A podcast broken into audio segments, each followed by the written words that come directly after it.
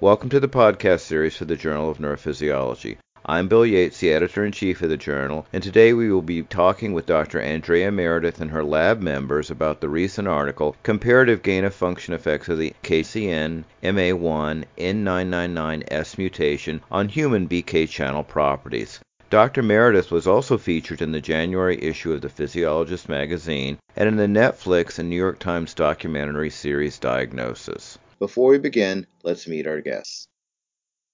My name is Andrea Meredith, and I'm an associate professor at the University of Maryland School of Medicine. And my research interests are in the biophysics of neural coding. And in my lab, we study a really spectacular ion channel, which is the BK voltage and calcium activated potassium channel. And this channel is involved in a whole host of brain functions that are interesting. Hi, my name is Hans Moldenhauer. I am postdoc in Andrea Meredith's lab. I am from Chile, and my scientific background is I am biochemist, and I did my PhD in neuroscience with Dr. Ramon Latorre. Could you give us a background on the physiological and clinical implications of KCNMA1 mutations? So, there are a group of human patients that have mutations in the KCNMA1 gene, which encodes the BK channel. And it's a relatively rare disorder. We know of less than 50 patients in the world that have these mutations that are associated with these symptoms. And they typically present with a severe neurological dysfunction that has kind of two core features some type of seizure and some type of movement disorders. So the seizure varies there can be different types, especially when we look across different neurodevelopmental stages. But the movement disorder is often a specific and very rare type of dyskinesia called paroxysmal non-kinesigenic dyskinesia type 3. And this patient population has really only been recently identified, and our lab and other labs have started to analyze their comparative clinical presentations. So we recently wrote a review naming this disorder KCNMA1 linked channelopathy, and that name denotes the level of evidence that we have at this point for causation. So only in a handful of cases, and that centers around one of the mutations that's in this study, D434G, can we establish definitively that these mutations actually cause the symptoms that we see in patients. In other cases, like another mutation that we study in this manuscript, the N999S mutation, we know that several of the patients have both the mutation and the symptoms, but the mutation is actually de novo, so causation is still an open question. Which specific mutations did you investigate in this study, and why are they significant?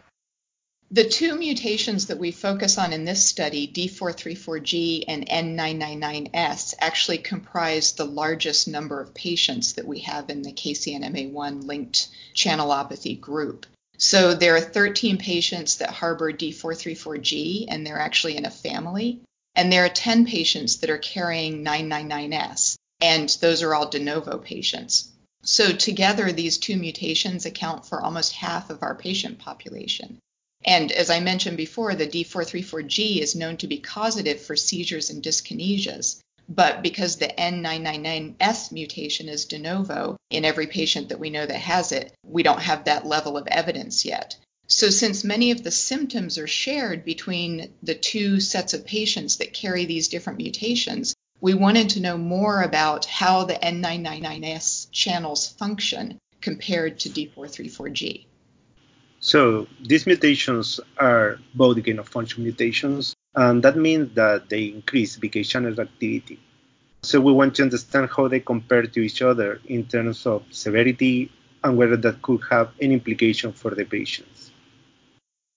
What methods did you use to express and characterize these mutations?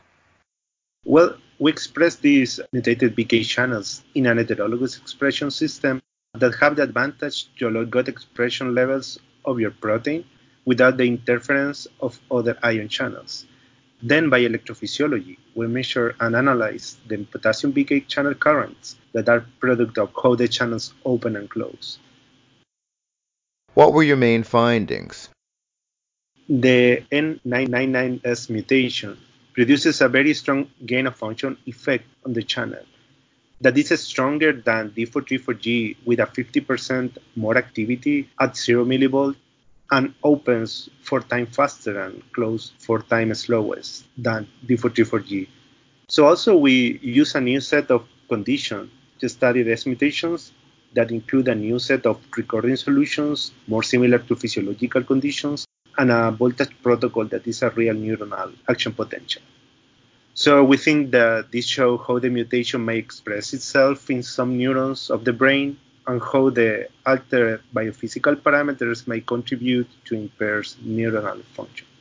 So I'll just kind of tack on to that. One of the major surprises for us was we already knew that the D434G mutation was a pretty strong gain of function in terms of its activity, but the N999S channels are even stronger. And so we think that this could have a whole host of unique implications that both explain how the patient clinical phenotypes could be similar, but also how they may be more different and potentially more severe in patients that harbor the 999S mutation.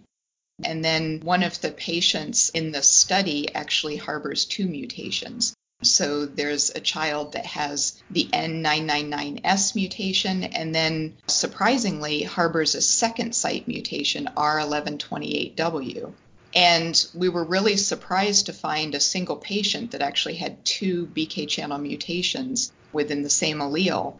And one of the important things to understand about that particular patient is we don't think the second site mutation is actually contributing anything more to her phenotype. So, for example, it doesn't seem to be exacerbating the expression of the N999S channel properties, or on the other hand, it doesn't seem to be compensating for it either. And so I think we have something to add, which is that patient would fit into a category with all of the other patients that carry the N999S mutation. And that patient doesn't necessarily define functionally, at least at the channel level, that doesn't mean that this couldn't occur at the brain level in terms of the symptoms that the patient has. But at least at the channel level, there's a cohort now that that patient can fit into an existing group, and that may ultimately help the patient's neurologist figure out different treatment options. What are the next steps in your work?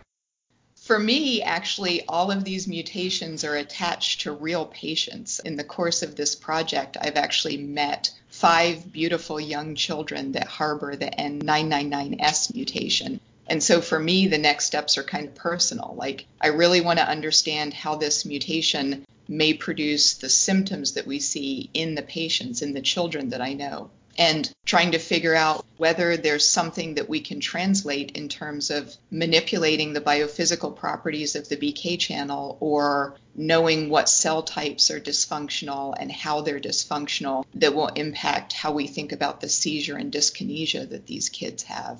So I very much want to gear my next steps towards thinking about how we can understand the biophysical properties of the channel to inform better therapies for the kids. For me, because BK channel is activated by calcium and voltage, I believe that understand how these mutations in terms of the structure and function impairs its activity could make it possible to bring new perspectives in future treatments. I'd like to thank our guests for participating in today's discussion of the article Comparative Gain of Function Effects of the KCN MA1 N999S Mutation on Human BK Channel Properties part of the podcast series for the Journal of Neurophysiology.